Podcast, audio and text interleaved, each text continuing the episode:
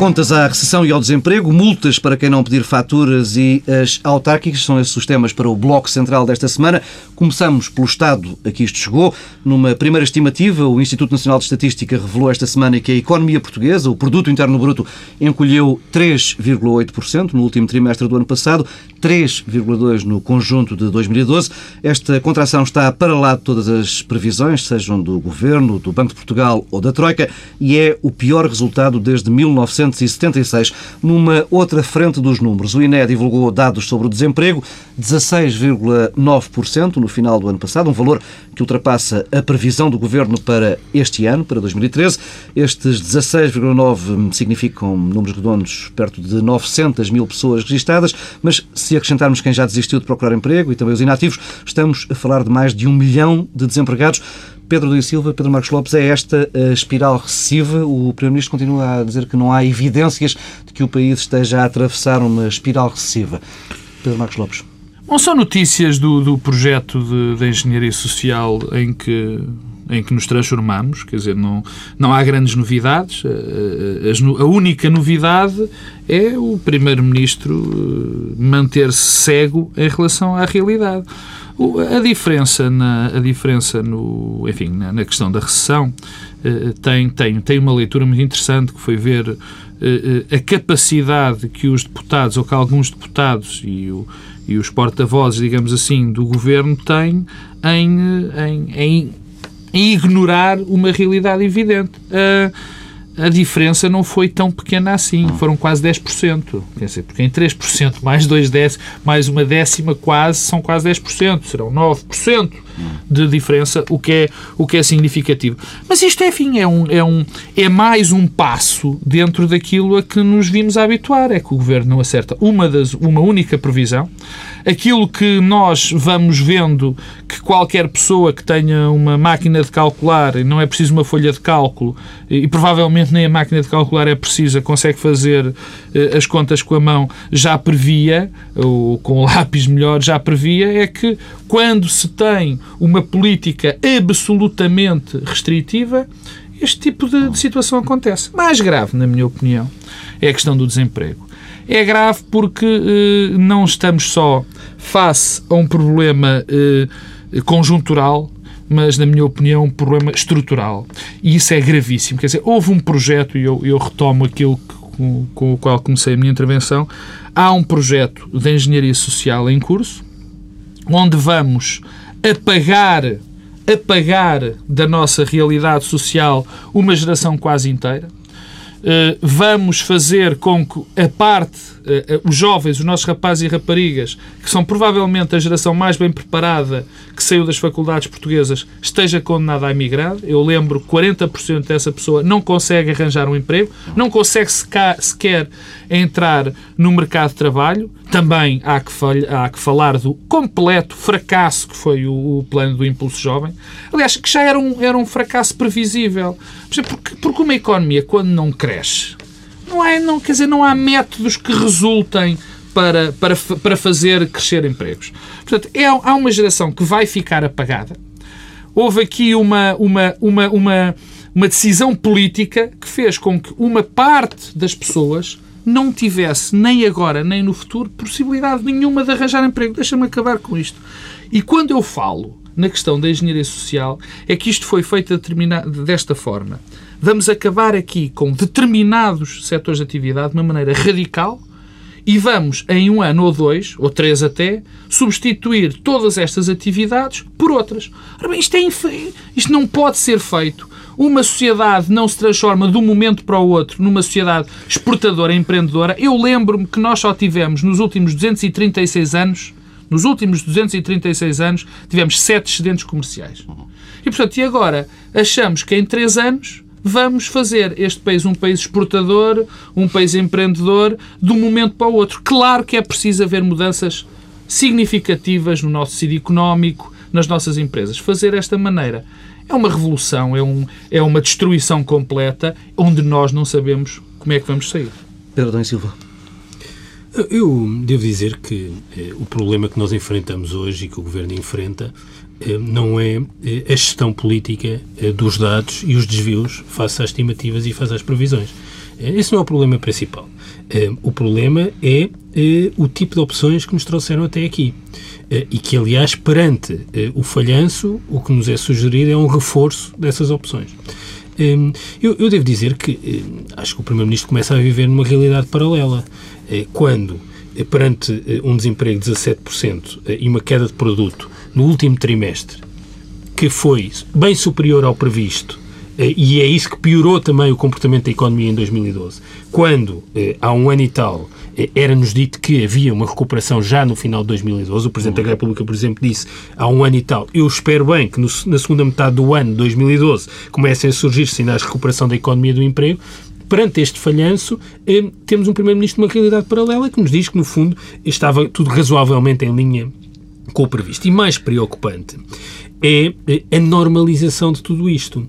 Eh, por um lado, porque o Primeiro-Ministro começou a construir uma narrativa nova perante estes dados, que é, no fundo, dizer eu não posso fazer nada em relação à economia, não posso fazer nada em relação ao desemprego, no fundo desistiu, e tudo o que resta é o regresso aos mercados é a nova medida do sucesso. É, porque, de algum modo, em relação ao que o Pedro Marcos Lopes aqui estava a dizer, há uma nova crença que passa pelo seguinte: nós temos um, um objetivo que é vamos eh, destruir tudo e garantir que as empresas que sobrevivem se conseguem financiar. E a medida do sucesso disto é o regresso aos mercados. Ora, eh, a normalização eh, com que se aceita o desemprego nos 17% é algo inaceitável. Esta semana, por exemplo, no debate parlamentar, foi curioso perceber como temos aqui uma espécie de réplica dos debates que ocorriam há 3, 4 anos, quando eram conhecidos dados negativos em relação ao emprego, mas estávamos a falar de 10%, a meta dos 500 mil desempregados. Como é que é possível ter a mesma discussão com o dobro dos desempregados? Isto é um lado de tragédia.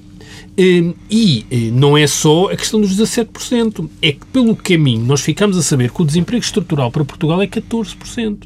O que é que isto significa? Que depois de ultrapassar este ciclo recessivo, esta espiral recessiva, o máximo que podemos ambicionar hum. é ter um desemprego a 14%. E nós achamos isto como eh, uma coisa normal, podemos aceitar e podemos tolerar, eh, tolerar isto tudo. No fundo, estamos aqui numa espécie de caminho sem fim. Eh, que é o caminho da espiral recessiva. O Primeiro-Ministro diz que não há espiral recessiva nenhum. Bem, espiral recessiva não há nenhuma definição técnica de espiral recessiva como há de recessão técnica, mas quando nós temos uma recessão e as opções que são tomadas, nomeadamente na política orçamental, para responder a essa recessão, em lugar de uh, melhorar a situação agravam. Espiral recessiva não é há isso. nenhuma definição, mas nós sabemos o que é que é uma é espiral. É uma espiral recessiva, é isso. É a ideia de que nós estamos perante uma recessão e tomamos medidas, nomeadamente orçamentais, para contrariar essa recessão e em lugar de contrariarmos, agravar, aprofundamos. E, e portanto, há aqui um caminho sem fim para a competitividade, que é a desvalorização. O Primeiro-Ministro, aliás, disse eh, que, no fundo, eh, temos aqui todas as reformas feitas eh, e que isso resolve o nosso problema estrutural. Não é verdade. A única reforma que aparentemente resolveria o problema estrutural é o empobrecimento e nessa nunca seremos eh, competitivos. E acho que há duas ou três coisas que vale a pena recordar. A primeira das quais é aquilo que se passou no último trimestre. É que nós temos a prova provada do desastre que foi anúncios como a taxa social única. Já não falo do que seria se a taxa social única tem entrado em vigor a medida tal como proposta. Foi aquele anúncio. O impacto que teve sobre o comportamento dos atores económicos, dos agentes económicos, o pânico, o medo. O que estamos agora a assistir é, é várias taxas social únicas. Este, este espectro dos 4 mil milhões a pairar sobre a economia. Quer dizer, quando nós tiramos todo este dinheiro da economia, a economia deprimiu, o desemprego dispara, o que é que o governo tem para nos oferecer? vamos cortar 4 mil milhões. Bem, afinal não é 4 mil milhões, é 4 mil milhões, mas aos bocadinhos. Versão uh, suave. Ora, isso é o pior que nos pode acontecer. Em importante medida, os 4 mil milhões já resultam do falhanço da estratégia. E se vamos, eh, no fundo, aprofundá-la, bem, nós vamos ter um 2013 que vai ser, de facto, eh, eh, dramático. E, portanto, eh, não temos saída eh, para isto. Eh, e o que me espanta é esta reconversão da narrativa política temos um único objetivo neste momento, que é de cada vez que nós temos mais notícias, o Governo diz regressamos aos mercados. E eu temo bem que doravante seja assim. Quando os problemas vão manter-se todos uh, inalterados, apesar uh, do regresso aos mercados, que é uma coisa muito positiva. Ao Paulo Tavares, eu, eu queria só, só, só para acabar este, este ponto, eu queria dizer apenas o seguinte. Uh, o que nós estamos a, o, o, o, que está a passar na nossa comunidade com estas taxas de desemprego, e não são só as taxas de desemprego, são aqueles que abandonaram já o mercado de trabalho e com, e com o grande drama da imigração, porque é um drama terrível, porque, eu repito, estamos a, a desperdiçar uma geração inteira. Uh, uh, isto não é sustentável em termos de comunidade. Quer dizer, uma comunidade não se aguenta, como ela, é, é, segundo a própria definição de comunidade, falando em objetivos comuns, entre solidariedade entre, entre as pessoas que a constituem, não se aguenta desta forma. Nós não aguentamos num país como, no, como o nosso que é um país pobre, que é um país com dificuldades eh, eh, de base, com dificuldades estruturais, com níveis de desemprego destes. Nós estamos a falar de valores acima, bastante acima do milhão de pessoas. E o problema não é só o facto de elas estarem desempregadas, que já é um problema por si mesmo.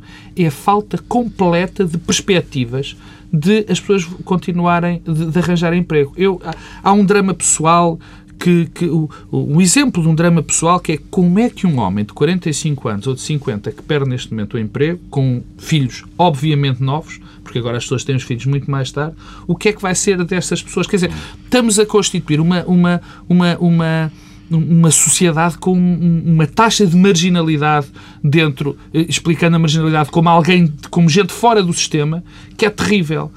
E há, não uma, só... há uma grande fatia destes 900 neste... e tal mil que não recebe Sim, qualquer E neste apoio. caso, neste caso, a democracia, nós já aqui o dissemos muitas vezes, passa a ser no detalhe, passa a ser algo completamente dispensável. Isto é gravíssimo para o futuro da nossa comunidade. Deixa-me só, só, dizer uma coisa que é, há, há, uma frase muito infeliz é, do Primeiro-Ministro há uns tempos que é a ideia de que o Governo é, não estava a perceber o que se tinha passado no mercado de trabalho em Portugal. E eu julgo que o Governo continua a não perceber o que é que se está a passar no mercado de trabalho em Portugal. Nós estamos a falar da maior variação trimestral no desemprego desde que há séries com desemprego trimestral. Isto não é. E não é uma variação com uma base baixa. É que uma coisa é variar de 5 para 8. Outra coisa é chegar aos 17 e a, praticamente a 1 milhão eh, de desempregados. Eh, com eh, algumas agravantes. É que a relação entre variação do produto, ou seja, variação do comportamento da economia e variação do emprego, alterou-se. Nós hoje o produto cai e o desemprego cai mais do que tradicionalmente caía. O que significa, isso tem a ver com a ideia da engenharia social, esta, esta ideia de eh, arrasar tudo, a ideia de que há estabelecimentos a mais, também outra expressão infeliz é verdade, dos essa, essa é bem lembrada. Isto mostra que há aqui uma incompreensão profunda dos equilíbrios, que são sempre muito frágeis, naturalmente, numa sociedade como a nossa, numa economia como a nossa, em que assenta o funcionamento do mercado de trabalho em Portugal. E este governo claramente subestimou o papel da procura interna hum. nesses equilíbrios. E esta ideia dos estabelecimentos a mais, o, o efeito que isto teve eh, de ruína sobre a restauração, por exemplo, esta estratégia, eh, não podia deixar de produzir estes. estes, estes não, isto é resultado político. Isto é resultado. E, portanto, claro. eu, eu, eu, é. nós podemos continuar a criticar o governo por falhar as previsões, mas enquanto forem seguidas essas opções que têm sido tomadas, as previsões vão todas falhar, sempre. E no fim vai ser preciso reforçar a dose e depois as previsões voltam a falhar e assim sucessivamente. O que nos entira para dia 23 de abril de, de 2013, eh, que em 23 de abril de 2013, salvo erro, nós vamos saber o resultado resultado da execução trimestral. E esse pode ser uma data eh, muito, muito, muito complicada para o Governo, porque se isto continua... É repara uma coisa, e é só mesmo para terminar. Vão ser retirados 4 mil milhões de euros à economia.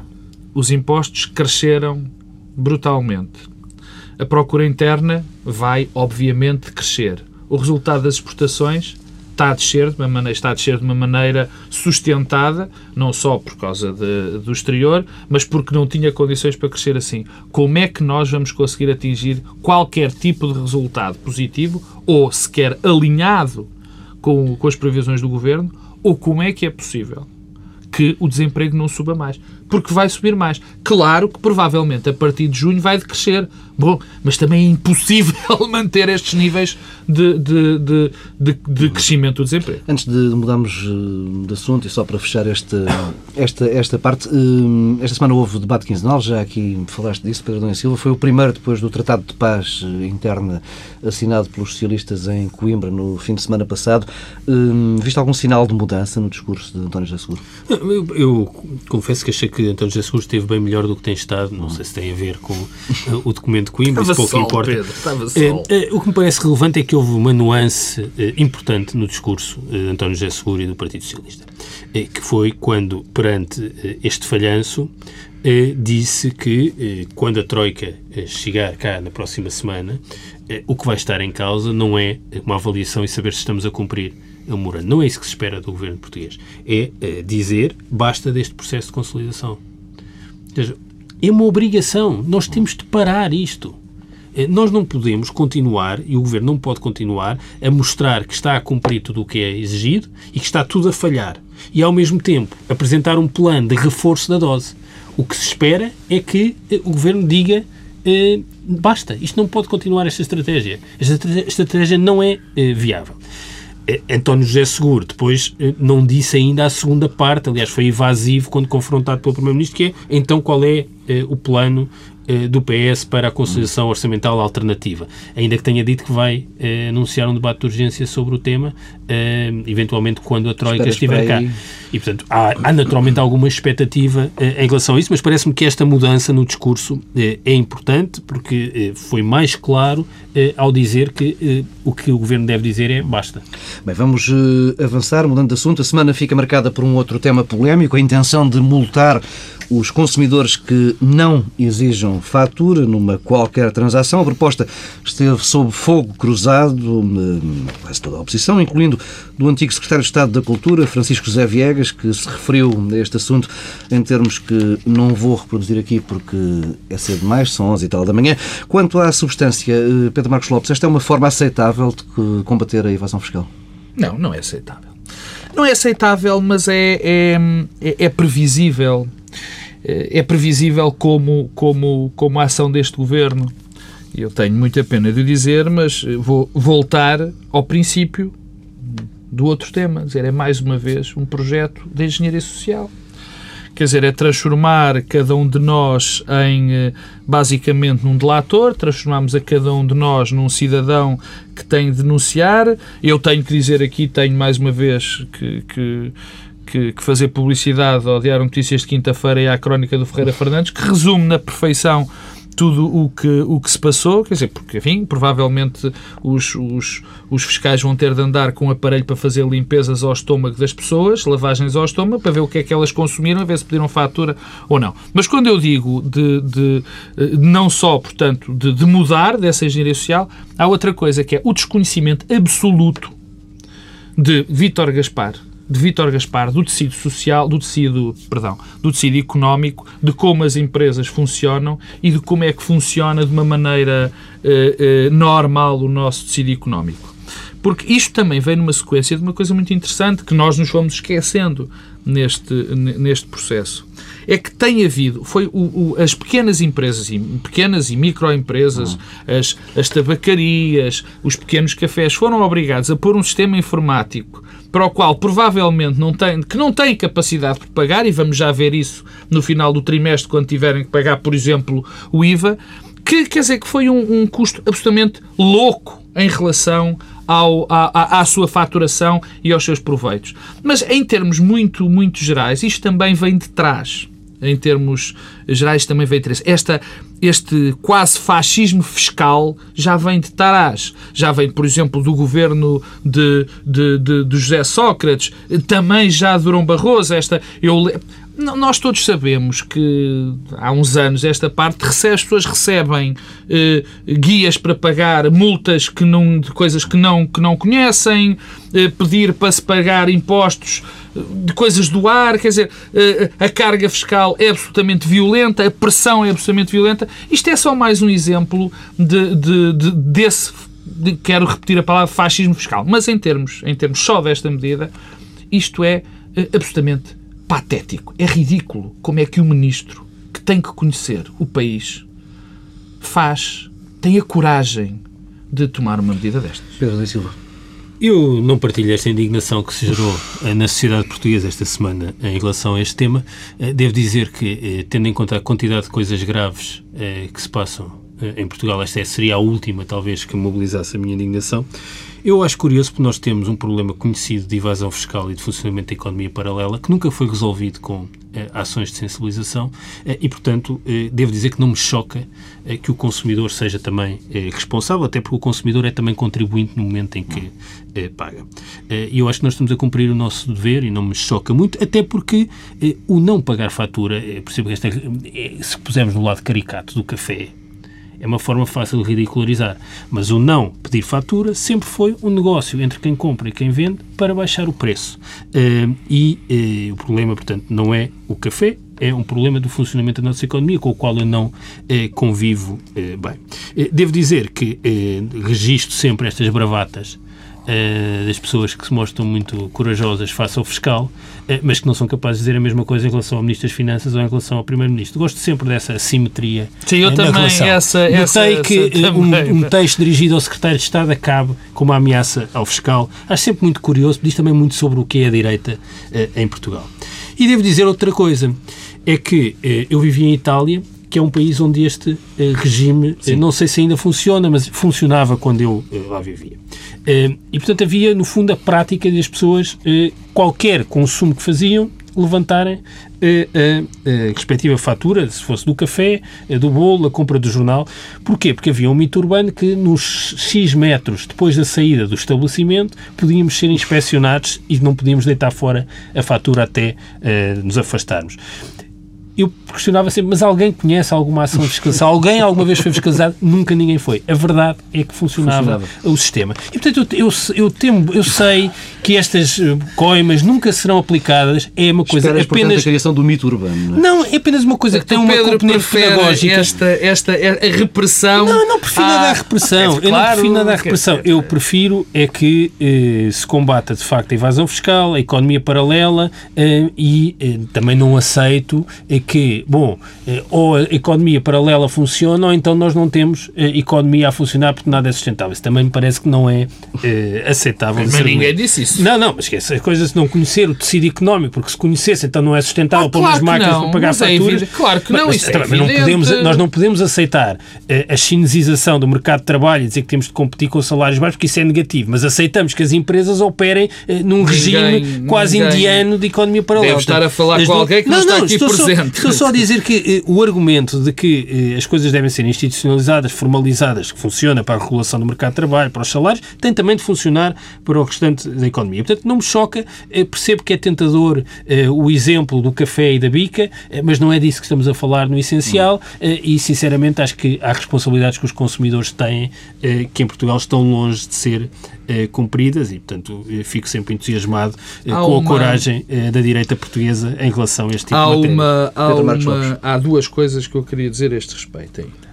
Para já, ninguém ninguém torna um, o, o, o, a fiscalidade, ninguém torna os impostos mais cobráveis, que haja mais cobrança de impostos, menos fuga dos impostos, por pôr um fiscal à frente de cada. Não é fiscal, é obrigatoriedade. Não, obri não mas, mas, a obrigatoriedade da fatura é, é. O que tu disseste, Pedro, tem a ver com o seguinte: tu achas por aquilo que, não disseste, vai haver fiscal nenhum. Não, tu, não isso, isso é o que tu dizes. Quer dizer, eu acho que vai. Aliás, o secretário de Estado já disse eu que tem a ver coimas, já houve coimas passadas. Vai, Bom, não vai haver eu acredito, disso. eu acredito noutra coisa. Acredito que o sistema fiscal funciona não por via da repressão, mas da noção de que dentro da comunidade todos pagam os seus impostos sim, e sim. pagam. Não, é este, é aquilo em que eu acredito que isto acontece. E do Pai Natal. E do Pai Natal. Natal. acredita. Não, não, mas acredito, agora, não, tem, não tem funcionado pois. até agora. Mas tem funcionado muito menos em relação a este tipo de economia do que tem funcionado em relação a outros, a outro tipo de, de eu, de eu acredito na obrigatoriedade Outra. das faturas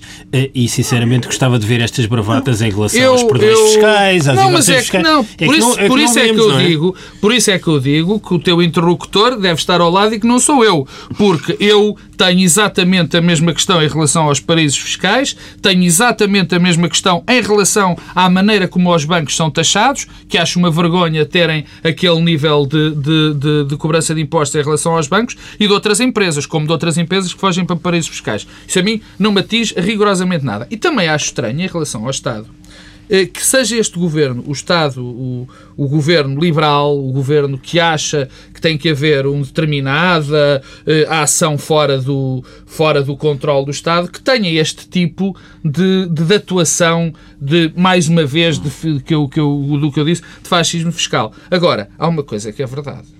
Há uma coisa que é verdade eh, e, que eu quero repetir. Estes métodos dão origem a mais fuga, dão origem à revolta das pessoas, porque sendo pequena ou muito, é, são estas ações que fazem com que as pessoas percam, percam ah, o respeito pelo sistema fiscal. Vamos eh, avançando, estamos a cerca de oito meses das eleições autárquicas. No horizonte temos a ameaça, a ameaça de ver hum, algumas candidaturas chumbadas em tribunal por causa da lei da limitação dos mandatos autárquicos. A hum, interpretação da lei é, convenhamos, tudo menos clara. A lei tem dois eh, artigos, hum, é muito breve e aberta a muitas interpretações. Há divergências nessa leitura dentro dos principais partidos. Há quem defenda que o limite é geográfico, podendo os autarcas para lá hum, do limite de mandatos candidatar-se a outras autarquias, a outras câmaras, e há quem entenda justamente o contrário, que a limitação é absoluta e ligada ao cargo. Ora, a questão, parece-me, a esta altura, é saber porque é que isto está a ser eh, arrastado no tempo e deixado para o campo da justiça quando eh, podia perfeitamente ser clarificado do lado da política no Parlamento. Pedro António Silva. Se calhar não podia. Eu, eu, eu, Não podia que não foi. Não foi. Eh, Eu, eu devo dizer que eh, uma coisa é aquilo que nós desejamos Isso que seja da e que vontade achamos. da maioria, não é? Há uma, há uma maioria de partido, é? Bem, então começando por aí, eu devo dizer que foi com estupefação que vi o Ministro dos Assuntos Parlamentares eh, dizer a título privado que achava que o Parlamento devia clarificar Tem uma a lei. Eh, acho curioso, porque é Ministro dos Assuntos Parlamentares, e acho curioso que não tenha acontecido nada. Portanto, há aqui uma coisa de facto. Isto, eh, às vezes parece a política portuguesa, parece uma coisa de. É mais uma um elefante gigante dentro da sala. Eh, agora, o que, é que, o que é que é a realidade e o que é aquilo que são os meus desejos, no sentido de como é que eu gostava que fossem as coisas? Eu, eu penso que eh, o correto era que a limitação dos mandatos não fosse apenas limitada a um Conselho. Quem cumpriu três mandatos como Presidente de Câmara não devia poder recandidatar-se, ponto final. Porque eh, as teias de poder que se constroem, que se consolidam, não são limitadas eh, a um único Conselho. Eh, agora, eh, a minha interpretação do sentido que eu eh, intuí no debate que ocorreu há uns anos, quando esta matéria foi discutida, é que o que estava no espírito do legislador era limitar apenas eh, ao Conselho. Eu acho mal, mas julgo que foi essa eh, a intenção. E eh, devo dizer que esta ideia peregrina de deixar os tribunais decidir é uma coisa que não lembra a ninguém. Isto é a judicialização da política. Os políticos não são capazes de decidir eh, qual é o sentido da lei e remetem para os tribunais. Isto vai dar, aliás, péssimo resultado quando se colocar. Decisões de sentido contrário, não é? Além disso, bem, já temos aqui uma decisão que de algum modo dá pistas por analogia. Repara, Macário Correia foi-lhe retirado o mandato como Presidente da Câmara de Faro por atos que cometeu enquanto Presidente da Câmara de Tavira. Ora, se este princípio se aplica, por que não aplicá-lo também à limitação dos estamos mandatos? Imaginemos que Macário Correia era Presidente da Câmara de Tavira por três mandatos e amanhã queria se candidatar a Faro. Por analogia, podíamos chegar eh, a um, a um princípio E estamos a falar de um acórdão do Constitucional. não é? Pois, o que diz tudo da, da da- quer dizer, do problema que se criou para, para resolver um problema que devia ter sido resolvido e morto eh, à eh, nascença. E se isto, eh, se, se os tribunais fazem a interpretação que foi feita no caso diferente eh, para Macário Correia, bem, o PSD vai ter, não é um, um grande problema, é um problema da dimensão eh, do mundo, São quase. sete grandes problemas. São, são problemas que se vão colocar a um período muito curto e em cima das autárquicas. Portanto, eu não sei exatamente como é que isto vai acabar. Devo dizer que julgo que a limitação de mandatos devia existir e pronto, e acabou. Mas, mas acho que não foi esse o sentido. Pedro Marcos Lopes. Bem, a primeira coisa sobre este processo é de analisarmos a maneira como se legisla. porque a lei, de facto, não é clara. Não. Não é clara. É tudo menos claro. É tudo menos clara. E, tudo, e aquilo que nós podemos pensar olhando para a lei é que os partidos decidiram deixar tudo em aberto para que, no caso concreto, se acontecesse alguma coisa, eles terem qualquer saída. Aliás, é muito curioso. Eu, eu, eu, eu não tenho esta leitura que Pedro Adão e Silva tem de que, na altura, quando se legislou, uh, uh, tivesse, tivesse sido só em função de um determinado território. Por exemplo, nós temos uma, duas opiniões de pessoas muito envolvidas neste processo de contraditórias. Paulo Rangel, que diz, tarde e a más horas, aliás, que quando foi ele, que foi um dos autores da lei, diz: não, não, não, não, senhor, isto era só para um determinado território, era só em função da função, portanto não se pode candidatar na, na autarquia ao lado. Isso Pedro Santana Lopes. O artigo que desenvolve no público não se percebe o artigo, Sim, mas, já é, não mas diz é o que ele diz. Mas não, não, no artigo não, já não é isso. Mas, Pedro, eu já vi, eu, e é por isso que eu ia dizer, porque eu de Paulo Rangel já vi uh, uma afirmação completamente afirmativa, uma afirmação completamente definitiva sobre este assunto, depois foi mais ou menos, agora já não se percebe, mas eu acho que ele mantém isto. A segunda é de Santana Lopes. Santana Lopes diz: não, não, não, senhor, eu também participei nisso e agora eh, acho que isto não pode ser ou perfeitamente ao lado. Bom, isto é o primeiro ponto, é a maneira como se legisla, que de facto dá não dá nenhuma garantia aos cidadãos, quer dizer, e parece que se anda a brincar com isto. O segundo ponto é uh, o que pode acontecer em relação a esta lei e o comportamento dos partidos. O primeiro do comportamento dos partidos. O Partido Socialista teve uma posição muito estranha em relação a isto. Que há um ano, eu lembro-me, eu lembro-me de afirmações públicas de dirigentes do Partido Socialista dizendo não, não, pode ser ao lado, pode, ou, ou noutra autarquia. Eu lembro-me. Confirmo que era esse o entendimento do Partido era Socialista. Era esse o entendimento do Partido Socialista. Agora, como não houve necessidade de fazer candidaturas não, dessas... Não é verdade, o Partido Socialista impediu pessoas de se candidatar nessas circunstâncias. Bom, é, é estranho então, porque é, que tinham, porque é que tinham esta postura e agora deixam de ter. Quer mas dizer, deixaram é, de a ter. É público e notório que Joaquim Raposo queria ser candidato à Câmara Sim, de Sim, mas deixa, não, é, ele provavelmente queria, provavelmente a direção é que não queria. Não sei, não faço ideia, não faço ideia. Bom, a questão colocou-se, o que aliás é surpreendente, porque o Partido Socialista devia estar a aproveitar mais esse facto de não ter ninguém sei, nessas circunstâncias e ter impedido e não foi o só que eu sei é que o part... em outros conselhos mais pequenos O que eu sei é que o Partido Socialista tinha esta posição e deixou de ter. Não sei porquê, não sei porque é que deixou de ter, mas deixou de a ter. O Partido Comunista Português, surpreendentemente, não disse nada e agora teve uma afirmação que me parece perfeitamente lógica em relação ao Partido Comunista, porque o Partido Comunista eh, tem sempre um problema autárquico quando os seus dinossauros desaparecem. E, portanto, é normal que tente aproveitar isso. Normal? Não acho muito normal, porque acho mal. Mas, enfim, mas é, é, esta postura. Portanto, houve aqui uma, uma, contradição completa dos partidos. E depois temos o CDS.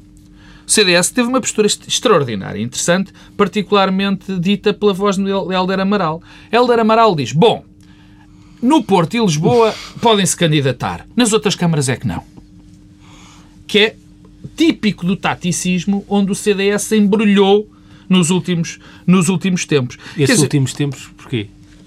Nos últimos tempos. Não, não, tu achas que é mais antigo? É nos últimos tempos, também não exageremos em relação ao, ao, ao, ao, ao CDS. CDS. Ao taticismo do CDS. Não vamos recordar, questão, não vamos recordar questão, outras matérias do taticismo Sim, não vale CDS, a pena vale recuperar, a pena. de facto, neste Nos últimos tempos. O, é. o, que, o que aqui está em causa, na minha, na minha opinião, é absolutamente claro. Na minha opinião, é claro. O que o legislador queria, ou pelo menos, eh, vamos pôr de outra forma, esta lei visa um conjunto de objetivos, que é a perpetuação no poder, as, o caciquismo, as esferas de alfa, da, visa, contrariar. visa contrariar isso, as zonas de influências. E não é, quer dizer, é quase ridículo nós pensarmos que um, que um, um homem que teve 12 anos numa Câmara, se habituou, por, por qualquer que seja a razão, provavelmente pelas razões mais legítimas, a ter este empreiteiro, a ter este fornecedor de papel higiênico, a ter este fornecedor X ou Y, pelo facto de passar 20 km para o lado, onde provavelmente esses fornecedores estão mais próximos, deixa de ter esse tipo de ligações. E aqui não está em causa, não está em causa se é de uma maneira, quer dizer, não é, não é provavelmente por qualquer tipo de ilegalidade, não é com certeza por qualquer tipo de ilegalidade. É que as coisas precisam de mudar, precisam de se renovar. E mais, e o pessoal político também se precisa de renovar. E esta lei visava também isto. E não esta tratantada, que eu acho de facto uma, uma tratantada, de agora se poder candidatar ao lado. Quanto ao PSD, que é o problema que mais está em causa, e ao Tribunal Constitucional, e o Supremo Tribunal Administrativo. O PSD tem um problema gravíssimo em relação a isto. Gravíssimo. Não é em vão que o, o Ministro dos Assuntos Parlamentares, o Dr. Miguel Relvas, disse que se calhar era melhor fazer a clarificação disto. Porque ele percebeu, face à decisão do Tribunal Constitucional do, em relação a Macário Correia, que provavelmente ia ter um problema grave. De dois ou três meses das eleições, de eu ter sete candidatos, Mas, mas, sendo dois. Se pode avançar para essa clarificação, tendo a certeza de Não, que, não, que uma não. maioria, não, é? não, é que não, é uma lei que precisa de dois terços, ainda para mais. É uma lei que precisa É de dois eleitoral. terços. Pois. É lei eleitoral, precisa de dois terços. Ora bem, Miguel Relvas bem tentou, mas agora tem o PS a impedir esse lado e os votos do PCP não chegam. Portanto, o que deu origem a esta, a- a esta lei que era suposto se adaptar aos momentos, deu origem a uma coisa, que vão ser os tribunais a decidir uma matéria política pura e dura. E se o Tribunal Constitucional, imagine-se agora para o PSD, se, por exemplo, o orçamento é chumbado no Tribunal Constitucional, isso também esta lei não passa. Bem, vamos ter o Partido Social Democrata provavelmente a dizer que há aqui um gigantesco complô contra o PSD. O que o. PSD se devia ter lembrado há muito mais tempo era de que era preciso renovar o partido e que era preciso retirar ou pelo menos criar pessoas novas fora do aparelho. E neste momento o PSD tem um problema grave, gravíssimo. É que não tem ninguém para concorrer a determinados conselhos. Ninguém. Mas há- O problema aqui em Lisboa, por exemplo, foi grave. Não no Porto. No Porto tinha muitas alternativas. Foi pela pior. Não é? Foi pela pior. Mas o que devia ter era já tido, tido esse, esse, esse cuidado. E neste momento está nas mãos. Sim, mas já se começou a falar de um plano integralmente. B para o Porto. não é? Bem, isso aí Não. será. Quer dizer, a ideia de substituir candidatos eh, a um par de meses das eleições É, é peregrino. isso será, terá naturalmente péssimos resultados. Mas é uma coisa que nós não falámos que é e como é que vai ser o comportamento dos eleitorados perante os casos em que se coloca esta chique espertice de eh, candidato na Câmara ao lado. Eh, eu penso que os eleitorados podem bem penalizar estas, estas escolhas. Não sei se estas migrações abruptas eh, de uns que têm limitação de mandatos, de outros que não têm. Depende eh, muito de como a oposição se portar se não, não, mas é que, na verdade, a questão só se coloca eh, no PSD, no PC em alguns conselhos, mas também não muito visíveis, eh, e no CDS por arrasto para a coligação. O problema é do PSD. Eh, e não sei se isso não vai ser uma coisa que vai jogar contra o PSD. As migrações eh, e as migrações com limite de mandatos, as duas, as duas coisas.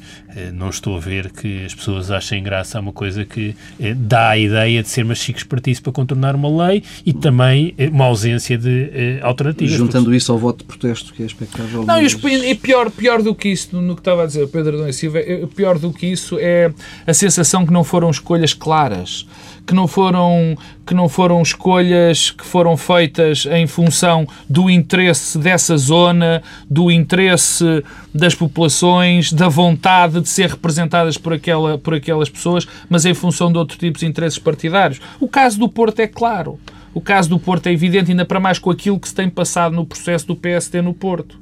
Quer dizer, quando há um candidato de Gaia, o candidato ao Porto, que era o Presidente da Câmara de Gaia, Luís Filipe Menezes, que tenta impor o seu candidato a Gaia para lá deixar alguém, chega um depois de é rejeitado, depois chega ao nome de consenso e agora vai para o Porto. Todos estes projetos, todos estes processos, são processos altamente É negativos que, para a aliás, imagem isto, isto da, tem dos- dado maus dos resultados, eleitores. quer eh, no novo Conselho, onde os candidatos vão ser candidatos para o plenário, quer no anterior, porque eh, o PSD faz migrar Menezes de Gaia para o Porto e cria um problema no Porto e deixa um problema com a escolha do Gaia? candidato em Gaia. Eh, E o PSD faz migrar Seara de Sintra para Lisboa e cria um problema na coligação com o CDS e um problema em Lisboa e deixa um problema também em Sintra, onde o PSD tem basicamente dois candidatos. Não, é- Portanto, tem isto- esse lado Mas isto anda extraordinário, porque nós temos em. em, eh, eh, eh, temos alguns exemplos muito curiosos. Matosinhos vamos ter três candidatos do PS. Três. é, é obra, não é? Provavelmente com um do PSD que vai para Matosinhos.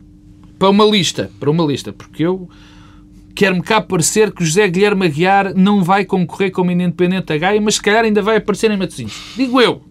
Talvez. O que, aliás, Foi um isto- passarinho. Isto, significa que os partidos estão convencidos eh, que os Que eleitores eh, votam em rebanho, eh, independentemente daquilo que os partidos eh, oferecem como candidatos. E as pessoas que chegamos aqui a um ponto em ah, votam à mesma porque sempre votaram. Não é assim, estão enganados e as coisas vão correr muito mal. E quando tu há pouco dizias, bem, isto para o PSD está aqui a, a configurar-se um cenário muito negro, com o voto protesto, eh, com estas escolhas, eu eh, temo que possamos chegar às autárquicas com as coisas muito más, quer para o PS, quer para o PSD. Ou seja, grande desinteresse, desmobilização por o que voto, porque o PS tem também problemas de outra o PS natureza. terá mais a perder nestas eleições do que o PSD, ou seja, é Qual é a expectativa? Sim. Mas eu, eu, eu, então, indo para o PS, eh, o PS não tem esse problema dos limites de mandatos, mas tem outros eh, problemas. Eh, o PS tem, como candidatos, em alguns conselhos muito representativos, e que não são conselhos quaisquer, no sentido em que são conselhos que são conselhos modernos, urbanos, com eleitorado jovem, de classe média, que é onde é preciso começar a crescer para construir uma vitória eleitoral. é claramente isso onde as coisas podem correr mal e podem correr mal por eh, opções políticas, ou, seja, não apenas pelas circunstâncias. Uhum. Temos o exemplo de Matosinhos com eh, este, esta escolha eh, obtusa de, de, António Parada, temos Cascais, eh, Loures, eh, seja, há aqui um, um número significativo de conselhos urbanos Braga, Setúbal. Estamos a falar de conselhos que são os mais urbanos, com mais jovens, com classe média, onde eh, as escolhas do PS eh, vão criar problemas na noite eleitoral. Então, não te esqueças de Gaia, porque Gaia está. É que depois também é a contraposição das políticas, de, de, dos candidatos. É porque na altura onde o PSD, em, em certos uh, sítios em que o PSD está muito fragilizado e que vai ficar muito fragilizado, veja-se o caso do Porto. Veja-se o caso do Porto. O PS não consegue arranjar candidatos que sejam uma verdadeira alternativa. Gaia é outro exemplo porque Gaia teve um longo mandato, não é? Agora apresenta-se um candidato no PSD que não é consensual com o CDS, portanto vai haver ali um problema com o CDS. E quem é o candidato do PS? Bem, fica por aqui esta edição do Bloco Central. Regressamos na próxima semana, à mesma hora.